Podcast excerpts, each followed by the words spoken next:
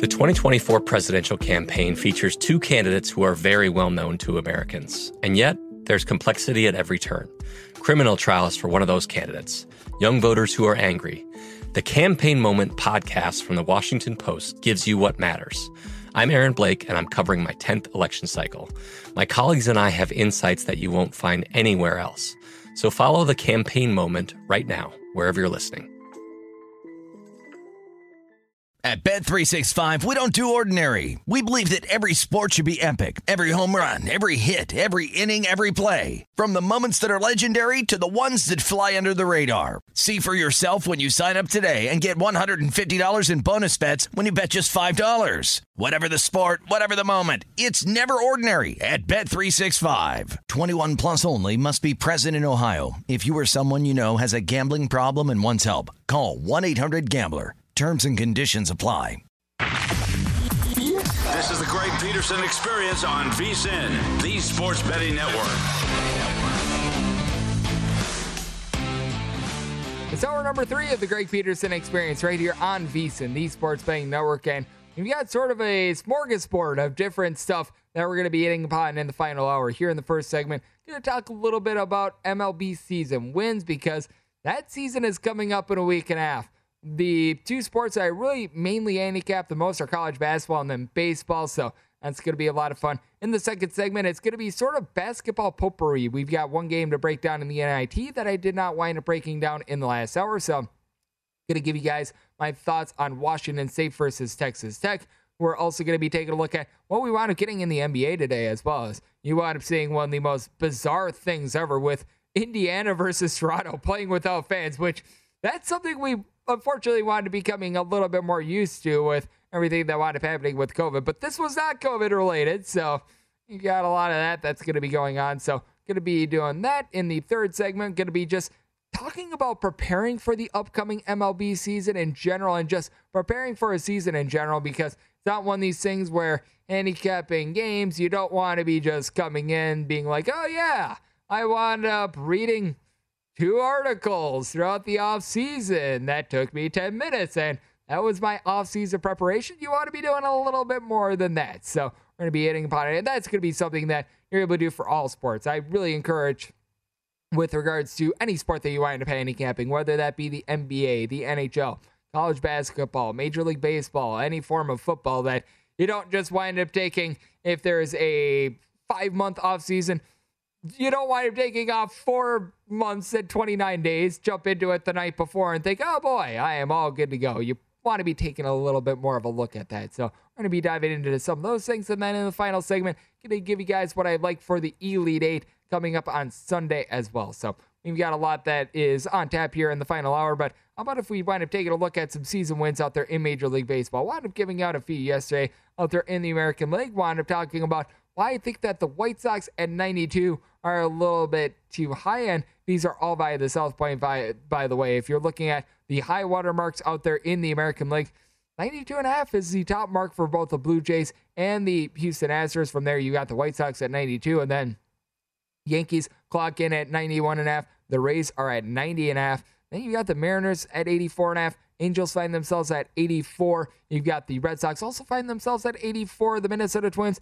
they've got a season win total of 80 and a half. The Tigers are at 78 and a half. And then from there, you've got the Guardians at 76, the Royals at 75, the Texas Rangers at 74 and a half, 69 and a half for the Oakland A's, which it's been amazing to see how they've been just fire sailing everything. And then the poopy Baltimore Orioles find themselves at 62 and a half wins at boy, it's hard to take a look at the Baltimore Orioles other than an under, though.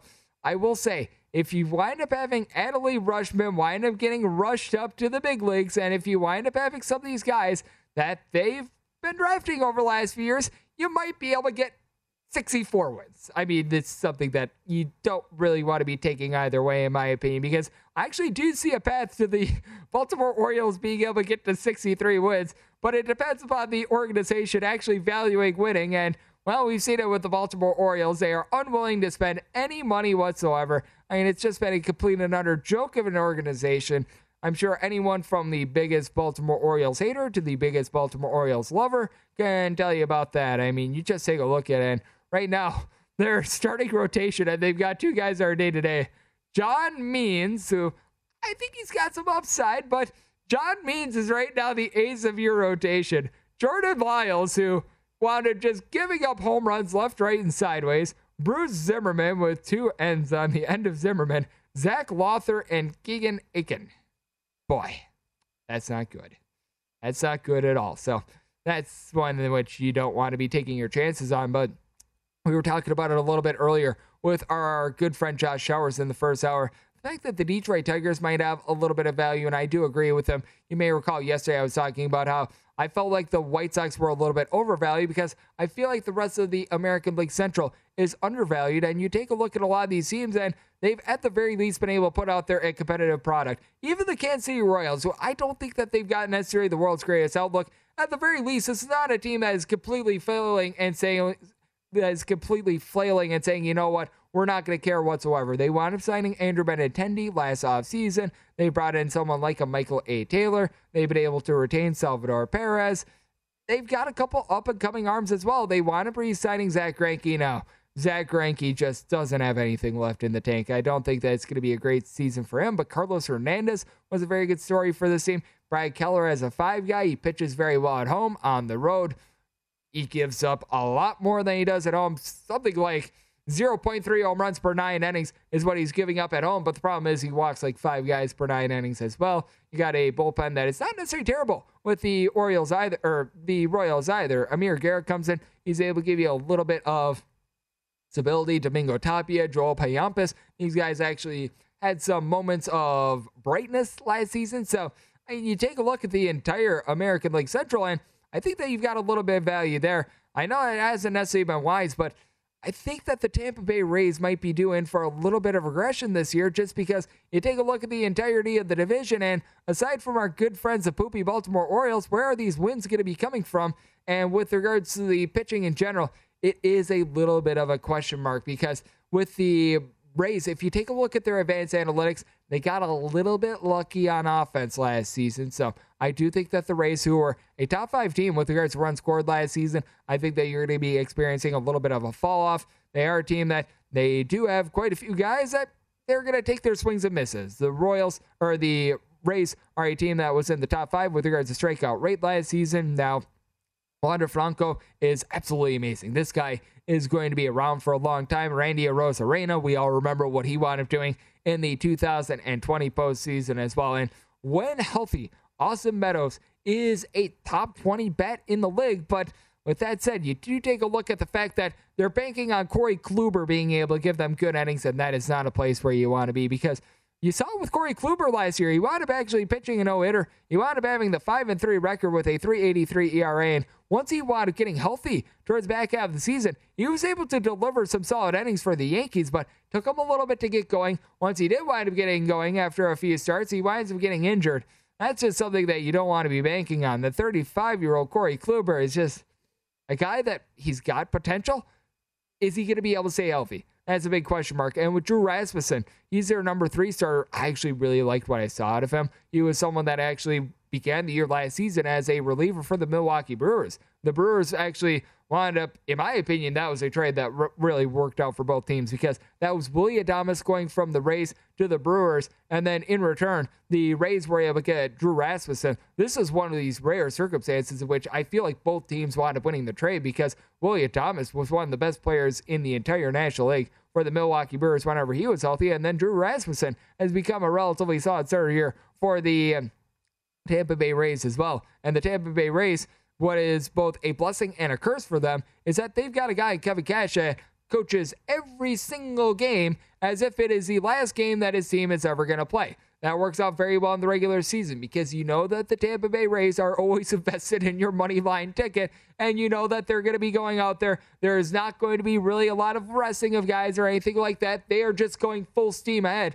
But with that said, because of this as well, you're going to see them winding up pulling guys way too stinking early in games as well. And you're going to be like, what in the world? He wound up giving up like two hits in three innings, and now we wind up going to the bullpen. Whoopty stinking do there. So it is a case in which it is going to be interesting to see how that winds up playing out. But you saw a lot of guys that I feel like performed a little bit over their heads last season. They no longer have Nelson Cruz, was a big offseason or a midseason acquisition for them. And you got to question whether or not someone like a Mike Zunino, who wound up having 33 home runs last season, is going to be able to duplicate that. It's a Tampa Bay Rays team that they really do rely upon having some very good power from a lot of these guys. And I just think that the question is, are they going to be able to duplicate that? And I think the answer is no. So I do think that the Rays at 90 and a half are a little bit too lofty. I still think that they're the third best team in this division. I do think that the Red Sox are going to have a little bit of a fall from last season because you do wind up losing Eduardo Rodriguez and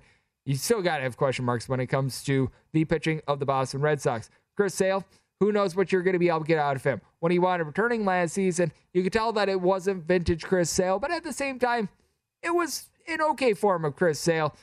Is he going to be able to be what he was a few years ago? Is he going to look like the Chris Sale of last year? That is a big giant question mark. Tanner Houck is someone that I really like, but whenever you wind up bringing up this guy, Michael Wacha, that's a guy that should not be in a starting rotation. That is going to be terrible. Nick Pivetta was all over the place as well. The bullpen, it is all over the place. They bring in Jake Diekman, but Hansel Robles is a guy that was completely erratic last season. You wind up having just some big giant overachievers in general out of that bullpen as well. So that is going to be interesting because Garrett Whitlock was absolutely amazing.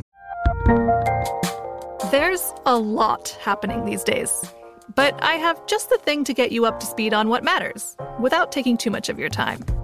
The Seven from the Washington Post is a podcast that gives you the seven most important and interesting stories, and we always try to save room for something fun. You get it all in about seven minutes or less. I'm Hannah Jewell. I'll get you caught up with the seven every weekday. So follow the seven right now.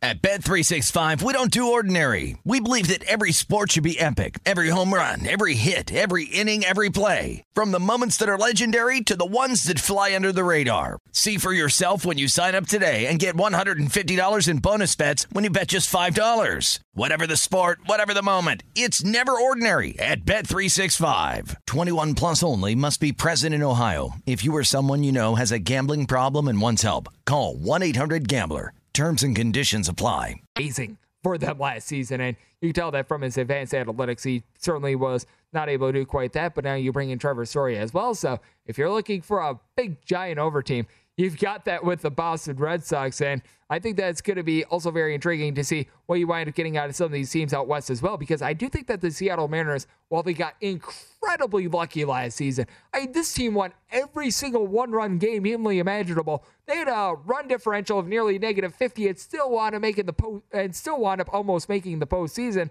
I think this could be the year in which they want to take some strides forward because this is a team that they've got a relatively solid bullpen, which allowed them to be able to win a lot of those close games. They were a team that was terrible at the dish, but you've got to keep in mind that they wound up having quite a few guys that were injured. Kyle Lewis, who was the rookie of the year in 2020, you've got to expect him to be able to come back. Ty France has been able to give the team some good production, and the trade in which they wound up giving up Kendall Graveman did yield them a guy in Abraham Toro that I'm very bullish on. They made a good offseason acquisition to be able to help them be able to get on base a little bit more often in Adam Frazier as well, a guy that hit over 300 last season. So I do think that there's a little bit of upside with regards to the Seattle Mariners win total as well. So that's a place I'm going to be taking a look at. And coming up next, we're going to be hitting pretty much all forms of basketball right here on VSIN, the Sports Betting Network.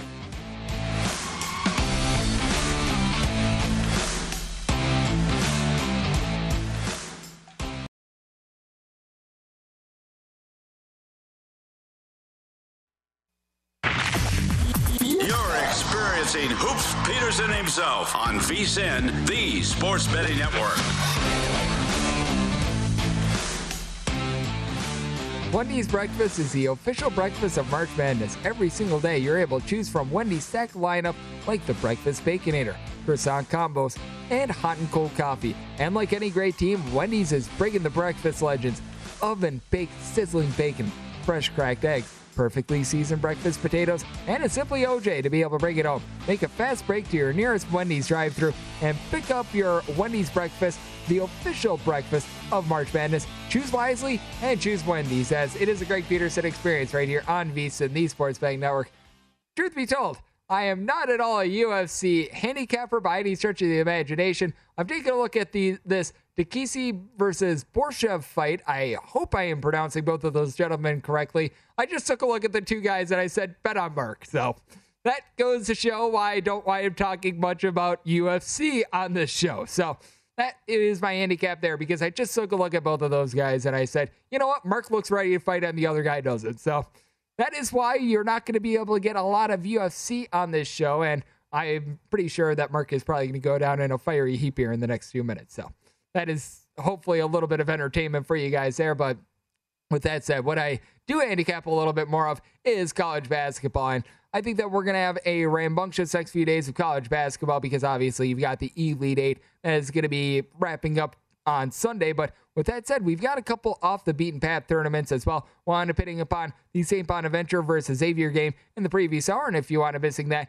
vsin.com slash podcast. We've got you all covered there. But how about if we take a look at this other game that's going to be going down in Madison Square Garden? That would be 649, 650, Texas A&M and Washington State. This game opened up at Pick'em. Now you're finding Texas A&M as a one and a half point favorite, and your total on this game is anywhere between 133 and 134. And it's really intriguing because I do think that if you wind up getting this up to a two or greater, and we've seen a couple twos wind up popping at DraftKings, this has been a relatively stagnant line recently. That you do have a little bit of value on Washington State. I wound up saying Texas A&M as a one and a half point favorite personally, and with regards to Washington State, this team is going to need to really look to get the job done on defense. This has been one of the best teams with regards to just being able to lock down in all of college basketball. They're a team that is in the top 30 with regards to points allowed on a per possession basis. And then you take a look at this Washington State team. It's been a team that's had a little bit of a struggle to get things going on offense. They don't necessarily turn the ball over a lot, but they only shoot right around 33.5%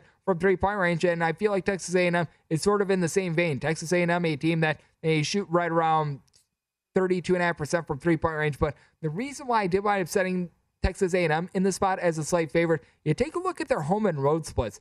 At home, they've been shooting right around 29.8% from three point range. In a road and neutral court environment, it's more around 36% from distance. And it's a Texas A&M team that has a relatively solid depth. Now, Marcus Williams has been away from the team. I think that it's been sort of a blend of personal reasons along with some discipline. It's been a big giant mystery as to why he's been out of the fold. The gentleman that wanted transferring in from Wyoming, but he has been out of the fold for the team. But you've noticed a lot of guys being able to step up, and this is still a team that, even without him in the fold, you wind up having pretty much nine different guys that are able to give you 10 plus minutes for this team. So depth is going to be on the side of Texas A&M in this game, and I do think that Quenton Jackson is someone that should not be taken lightly. 14 and a half points. He's able to bury right around 34.5% of his threes. And you just take a look at the Texas A&M team. Among their top six scores, they're going to be available in this game. Five of them generate at least a seal per contest. So these guys are able to do a relatively solid job there. Now, when it comes to rebounding, they do a good job of being able to rebound by committee, even though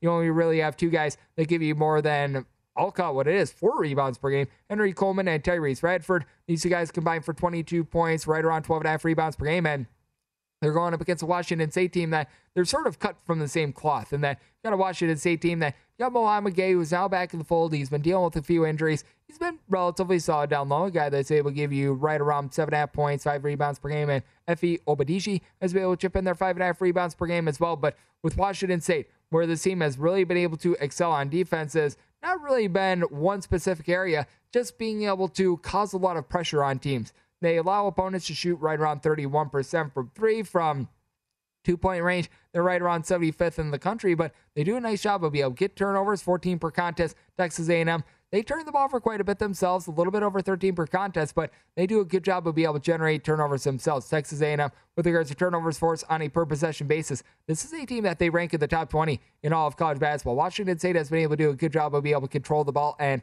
I would say that if you're looking for a headline scorer for this game, it is Michael Flowers. Flowers has come in from Western Michigan along South Alabama, and it's been tremendous for the team. 14 and a half points, three and a half boards, three and a half assists. Guy that's been able to shoot right around 36.5% from three point range. He shoots 86% at the free throw line. Tyrell Ghost Roberts has come in from the San Diego Tritons, and after sitting out last season, he's been solid. He's been able to shoot 94% at the free throw line, been able to be a double figure scorer. But you do take a look at Michael Flowers down the stretch, and he is a guy that can be a little bit streaky with regards to his scoring, which is why I don't necessarily have as much faith in Washington State because I do trust in the defense a little bit more of Texas A&M, but down the stretch, he has actually been very tremendous for the team. You take a look at it ever since they wound up playing against Washington towards back out of the season. So last nine games, he has been able to give you at least double figures in all but two of those contests, averaging 17 and a half points, shooting 40% from three point range, 86% at the free throw line. And it's a guy that has really been able to do some of his best work one away from home as well. This is someone that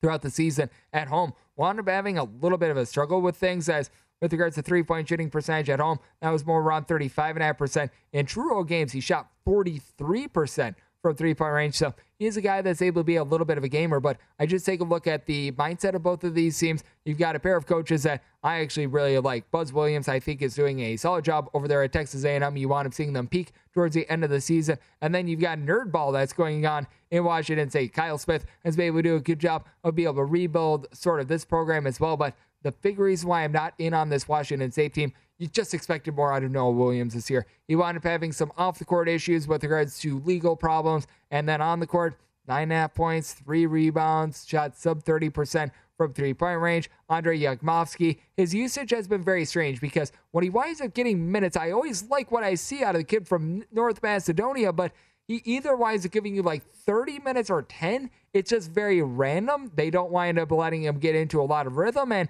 with Texas A&M, they're a team that they just utilize their full rotation of guys. They do a great job of being able to cut off the three point arc as well. So I do think that this is a case in which Texas A&M is going to be able to get the job done. Set my line at one and a half, so I'm going to let this settle in a little bit more. If we wind up seeing this get to two or north of that, uh, I'll be taking a look at Washington State. If we wind up seeing this come off of one and a half, then I'm going to be taking a little bit more of a look at the Aggies, as this wound up opening up in a couple places more of a pick and price. And do I'm saying my total 132 and a half. You may recall in the last hour I talked about how three point shooting just goes to die at Madison Square Garden. And you find that in a lot of neutral court games as well. You just take a look at what we've seen in the NCAA tournament. Nine out of the last 10 games in the NCAA tournament have wound up going under the total. The lone game since the Sweet 16 that has gone over was that Texas Tech versus Duke game. So we certainly have been seeing it in a lot of these postseason tournaments. I think that you're going to be seeing sort of the same tune here. So looking at it under in the spot, and I'm going to be taking a look at Washington State if we wind up getting north of two. If we wind up seeing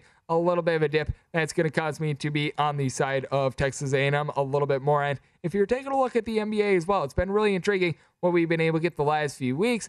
If you have been taking the advice of myself, and I don't give a ton of NBA advice, but I always say that the LA Lakers are a relative solid feed. Well, that's been very good for you this season, and we are seeing one game just going final. A battle of, shall we say, dregs out there in the NBA. The Houston Rockets are currently up by a count of 115 to 98. This one is going to be going comfortably under the total, and the Houston Rockets are going to be able to get there as closing seconds are just ticking off. But it's been really intriguing to take a look at NBA totals all season long because many of you guys recall first month of the season with all the rule changes that we wound up seeing, it was just an underpalooza. You wound up having north of 60% of games go under the total in the first month or so of the season. It's really been able to iron itself out, and it in my opinion, just goes to show how good bookmakers are at being able to adjust sides, at being able to adjust totals, because even with that just absolute Herculean run that we've seen on unders at the beginning part of the season, as it stands right now, 548 NBA games have gone under the total, 545 have went over the total. I think that you've had something like 18 or 19 pushes along the way, but certainly we have seen a just absolutely great adjustment by these bookmakers at being able to shade these totals and being able to get this a little bit more in line. And if you just take a look at the last 30 days in general, because I feel like every single portion of the NBA season has its own ebbs and flows. A little bit earlier on in the season when things were just getting going, you wound up seeing a nice run on underdogs. And right now, you're still seeing a relatively solid run on underdogs over the last 30 days 114, 105, and 3 against the spread. But you have been noticing that a lot of the teams that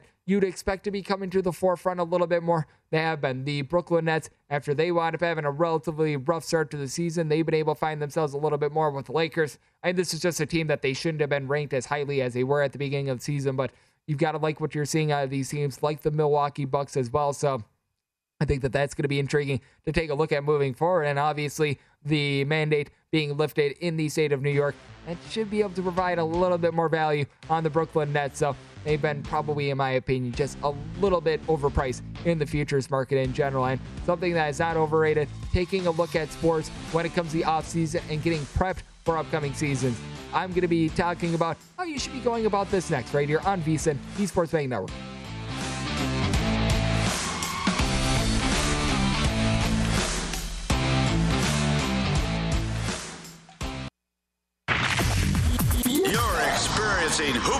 Peterson himself on VSIN, the Sports Betting Network. Look your best and draft your best with Just for Men, the March basketball season. Draft a winning lineup in two free to play contests for your shot at a share of $10,000 in total prizes. Head over to DraftKings.com slash JFM now to be able to join in on the action. Terms and conditions and other eligibility restrictions do apply. See DraftKings.com for details, as it is a Greg Peterson experience right here on VSIN, the Sports Betting Network. And I mentioned it a little bit before on the other side. Sometimes when it comes to bets, bets are won, for example, in college basketball in February and March. They're not necessarily won in February and March. They're done through being able to put in the work in the off season. We're finding this in baseball right now. Right now, baseball it's starting to get gassed up. It's going to be starting up in two weeks, and I thought that this would be a good time to just talk about just preparing for an upcoming season. I know that many of you guys are going to be doing this with regards to the football season as well, and when it comes to the NFL, especially, you wind up having more resources than any other sport. But really, all these sports, you do wind up having a bevy of resources to be able to get prepped up for the upcoming season. I just want to talk about it, and I do think that this really applies to all sports. No matter what you wind up handicapping, you always want to be just staying in tune with regards to your sport. Now, when it comes to something like preparing for the upcoming NFL season, it's not a case in which you need to go eight hours every single day, every single week you're spending at least 40 hours putting in work, handicapping things, and taking a look at every single thing. If you want to go on a family trip for a few days, winding up just leaving it at the wayside for a little bit of time, that's absolutely fine. But I think that just staying in a little bit of rhythm is very key. Just being able to even take a look at some of the news and notes when it comes to like trades. If you wind up uh, looking at the NFL, those of you guys that wind up handicapping college football, for instance, the transfer portal is pretty much the form of that. And I do think that that is very important to take a look at. Like in baseball this year, you're going to have some rule changes. We were mentioning a few of them with Josh Showers. The fact that you wind up having the rosters expand from 26 to 28 in the opening month means that you are going to have a couple teams that they're going to have expanded bullpens. If you wind up seeing a team playing like a 12 inning game the night before, really diving into their bullpen, they're not in as rough of shape as you wind up seeing the previous year. That is something that you want to be taking into account with regards to your handicapping when it comes down to a team to a sport like college basketball. I've already started a little bit my prep work with regards to the offseason because you wind up having last year it was like 1,700 names in the transfer portal.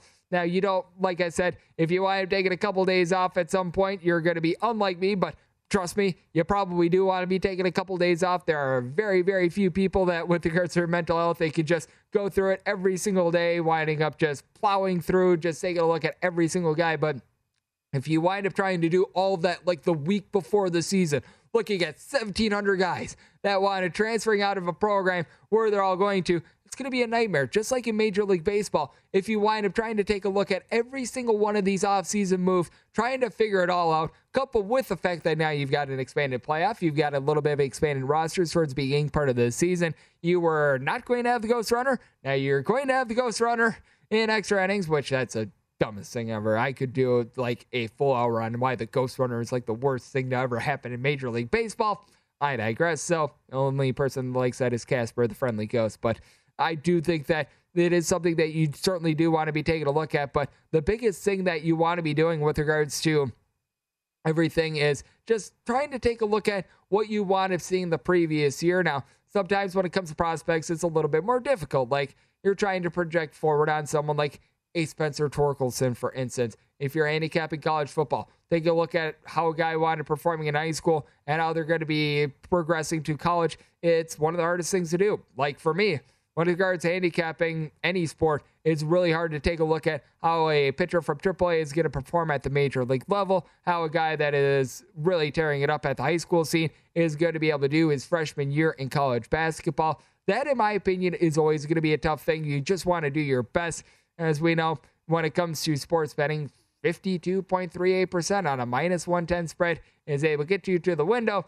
You want to be trying to probably hit on more than like 52.38% of your handicaps on some of these up and coming players, regardless of the sport. But if you wind up missing a few, guess what? Bookmakers, they have to do the same thing that you do as well. They're going to miss on a few as well. I mean, the bookmakers, they do an absolutely tremendous job across all sports. I laid it out for you in the last segment how good they've been at being able to adjust on these NBA totals. With that said, that doesn't mean that they wind up hitting every single game. Like, I mean, Southern Utah versus Portland, for instance, if you're looking at college basketball. That's a game that it wound up opening up at a mid 150s total. It wound up actually rising and it wound up going more than 10 points under the total. I mean, you're going to find hits, you're going to find misses with every single handicapper. With bookmakers, you're going to find it with analysis, talking heads on the radio. Everyone has hits, everyone has misses. The biggest thing is not getting too high over one of those hits, not getting too low on one of those misses, trying to keep it even keel, continuing to trust in the process if you've had success. If you've had absolutely no success betting a sport like, for instance, golf, well, you probably want to be changing up your approach. If you are someone that you've had a lot of success handicapping the NFL, you wind up having a little bit of a rough week one or something like that. That doesn't mean that you have to abandon ship. Maybe take a look at where things wind up going wrong and I do think that it's so important as well to take a look at your previous year's results. Take a look, okay, this is what I did well. This is maybe what I need to improve on, and wind up going from there as well. Because if you wind up, say, having 30 under bets during the NFL season, we're just throwing out there an arbitrary number at this point, but if you wind up having 30 under bets during the NFL season, for instance, and you wind up having just all of them be due to teams that they wound up throwing a little bit more than you thought that they were going to. They were able to exploit a bunch of secondaries. Maybe that's something that you want to address. Meanwhile, if you take a look at those results and it's like, oh, five of those unders wound up getting torched in the final play due to Hail Marys, or you wind up having the good old pitchy pitchy woo woo or something like that, and it's sort of like an anomaly, then you take a look at that as well, and you don't want to be overreacting as well. It's more important than just taking a look at the wins and losses to take a look at how they wind up happening because typically the how is how you're able to be able to project forward. It's sort of like a math problem. If you wind up being able to do like long division, for instance, the process of being able to get that number is actually more important than the number itself because maybe you wound up getting lucky on one problem, you were able to write down the correct answer. That doesn't necessarily do you a lot of good moving forward if you have no idea what the process is. You wind up getting a different equation and you wind up just completely screwing it up. That has done you absolutely no good whatsoever as well. So I think that that's important to take a look at. Like with regards to my MLB handicapping right now, what I'm doing is a lot of taking a look at how guys wound up performing in the second half in comparison to the first half and trying to find out okay, was his second half a little bit of an anomaly? Was the first half a little bit of an anomaly? Should I be able to split the difference as well? And maybe there was a younger guy that up coming up to the major leagues, was a September call up. He wound up having a hot month. Is it something that's going to be sustainable? Is it something that is not? you also want to be taking a look at some of these advanced analytics as well, not just with regards to, like, for instance, college basketball, the amount of points scored, but more or less the points allowed on a per possession basis. With regards to baseball right now, something that I'm taking a look at is ERA in comparison to fielding independent. And if you wind up finding a big giant gap, why was that gap there? Was it maybe because the pitcher was in a bad ballpark, like Eduardo Rodriguez, for instance? We were talking about this gentleman a little bit earlier on the show with Josh Showers. He wound up having an ERA north of a 4 5 last year with the Boston Red Sox. Now he goes to the Detroit Tigers, a little bit more of a pitcher friendly environment than Fenway was. He wound up having a massive split between his fielding independent as compared to his ERA. A guy that wound up doing a nice job of being able to cut down the walks from the last time he wound up playing a full season in 2019. That's someone that I'm able to say, okay, I think that he's going to be able to progress this year. I think that things are going to get a little bit better for him moving forward. You've got other guys that maybe it's like, all right, he wound up batting like a 310, but didn't wind up drawing any walks whatsoever.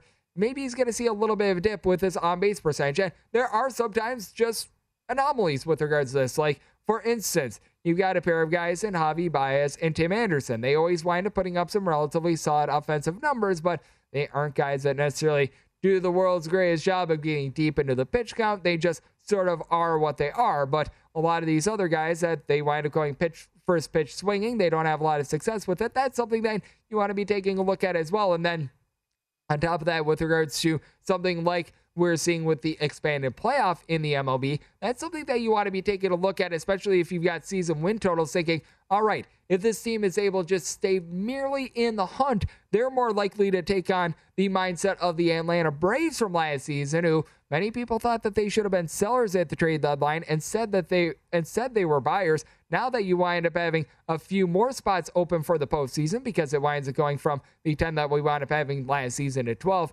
now you're able to feel a little bit better about these teams. You know that they're not necessarily going to tank it, and you've got a case in which you want to be taking a look at pro sports and college sports a little bit differently from that vein as well, because with college sports, as we know, there's no trade deadline. So you're not going to wind up seeing like 19 point per game score from Dartmouth wind up getting like ousted halfway through the season as well. So that's only something that you want to take a look at. Just a few things that I wind up taking a look at when it comes to my offseason handicapping, regardless of the sport. College basketball, MLB, list goes on and on. So hopefully those were some helpful tips for you. And in the final segment, gonna give you guys what I like on the Sunday college basketball card. That's right here on the Greg Peterson Experience on VSIN, the Sports Betting Network.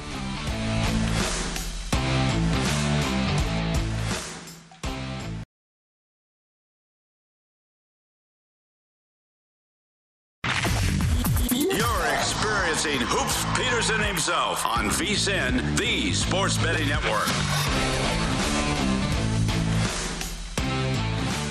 This is the final segment of the Greg Peterson Experience right here on VSIN, the Sports Betting Network. And after myself, you got a nice little best of of everything that we've seen this week on VSIN. So we've got you guys all fired up, and we're going to have you covered all throughout Sunday here on VSIN. I'll be joining Mark Zeno at 5:30 a.m. Pacific, 8:30 a.m. Eastern Time to be able to break down these Elite Eight games, all what we're seeing in college basketball. So have no fear. My streak of not sleeping is going to be extending to about its millionth straight day. So We've got you guys all covered there. It's going to be absolutely tremendous what we're going to be seeing. And in the final segment, just going to give you guys what I like with regards to the college basketball betting board for this Sunday. It's going to get started with the game that I've actually written up for DK Nation in 645, 646. This is the Elite Eight game out there in Chicago, Illinois, between Miami and Kansas. Miami opened up in actually a few places you want to see at DraftKings. They were at eight point underdog on the open.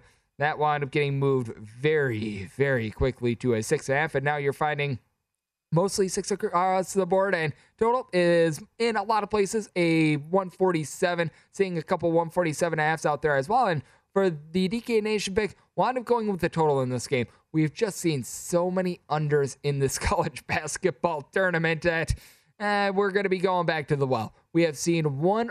The best conversations I have with my colleagues are the ones that happen when no one is looking, when we're not 100% sure yet what to write. Hopefully, having conversations like this can help you figure out your own point of view. That's kind of our job as Washington Post opinions columnists. I'm Charles Lane, Deputy Opinion Editor. And I'm Amanda Ripley, a contributing columnist. We're going to bring you into these conversations on a new podcast called Impromptu. Follow Impromptu now, wherever you listen.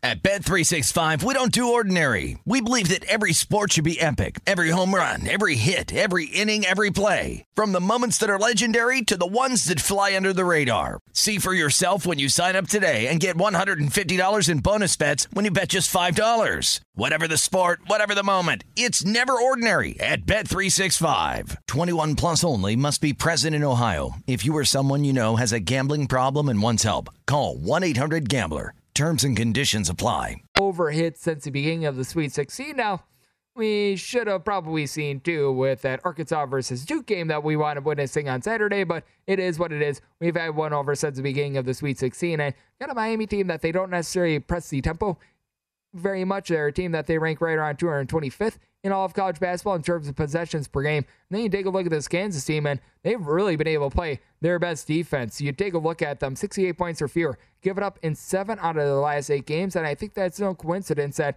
it's really ever been ever since Remy Martin has been able to find himself a little bit more in the fold for this team. You just take a look at his progression the last few games. A guy that was really a McDo- or a All American candidate coming into the season, a guy that averaged 19 points, a little bit over a CL4 assists per contest at Arizona State, and he's really been able to up the play for Kansas. It is the reason why I do like this team to be able to cut down the nets and win the whole shebang.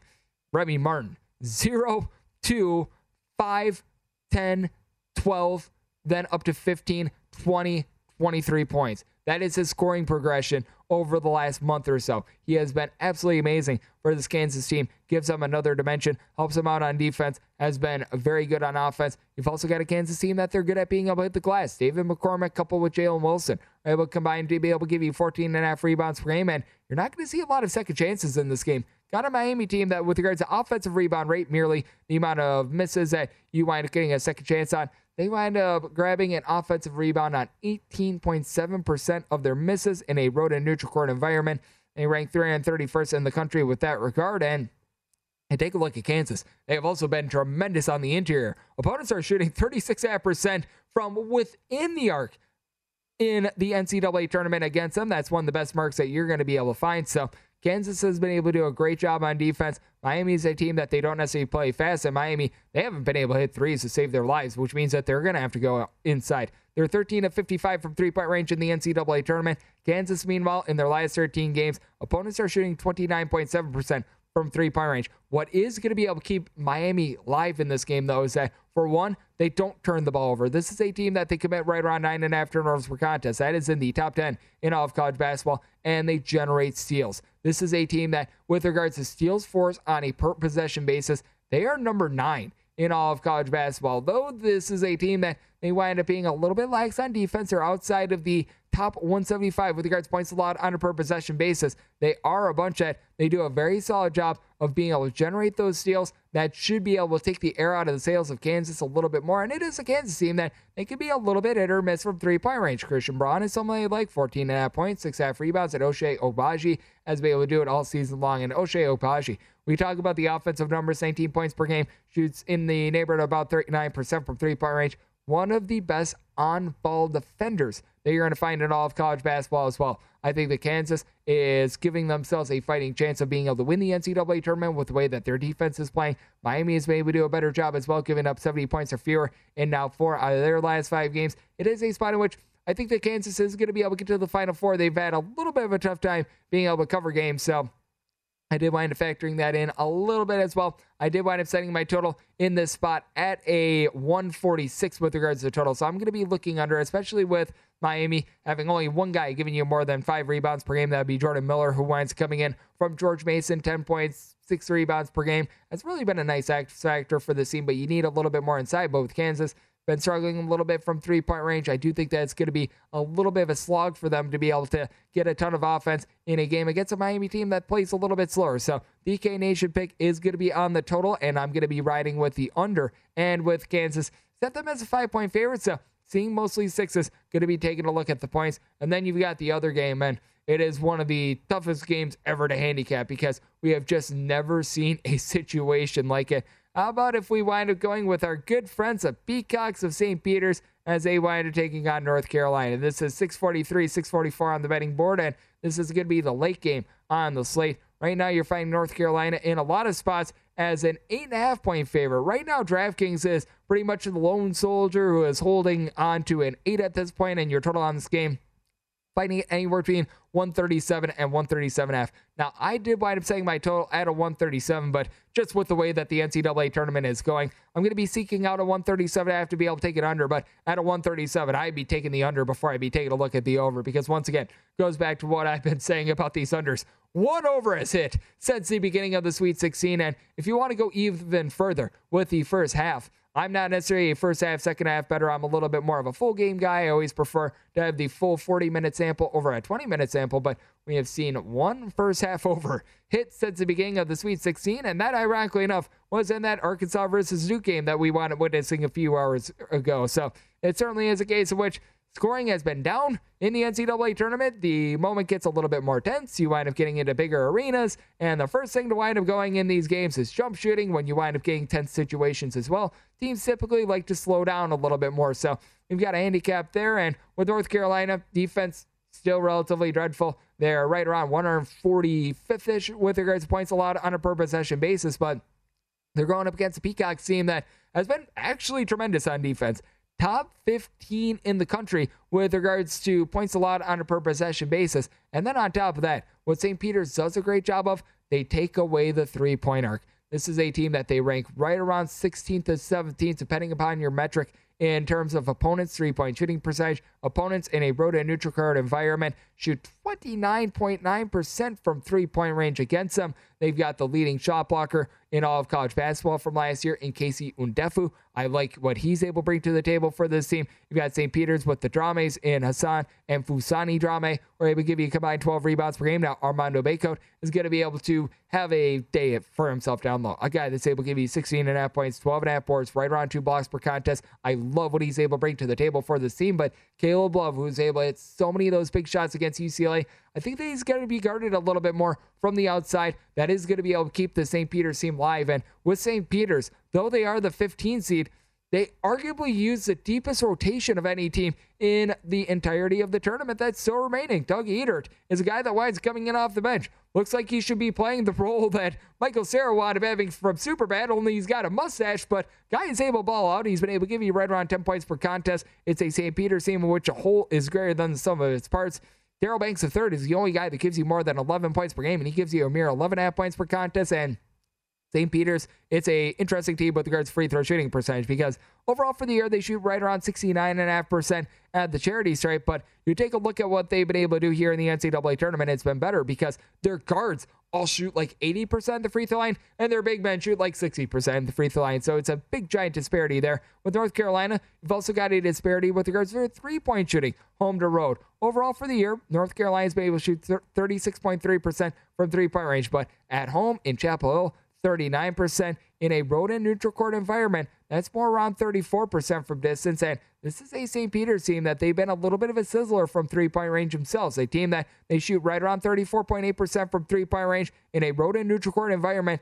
36% from three, more like 32.5% in their friendly confines. So it's a St. Peter's team that they do a relatively solid job with that regard. And the main kryptonite for St. Peter's, they are 295th in the country with regards to turnovers on a per possession basis. Right around 20% of their turnovers in, or right around 20% of their possessions end in a turnover. They're going up against a North Carolina team that out of 358 D1 teams in terms of turnovers force on a per possession basis in a road and neutral court environment, bottom 10 in all of college basketball.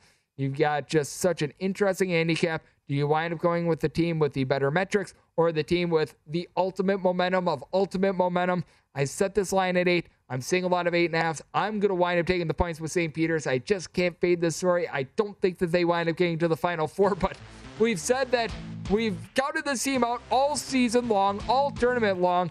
Why bet against the second best team in against the spread record in all of college basketball? I'm taking the points, and I'm going to be taking a look at an under and Coming up next here, right here on VSIN, we've got a nice little bit of a best of as it's been the Greg Peterson experience right here on VSIN, the Sports Betting Network.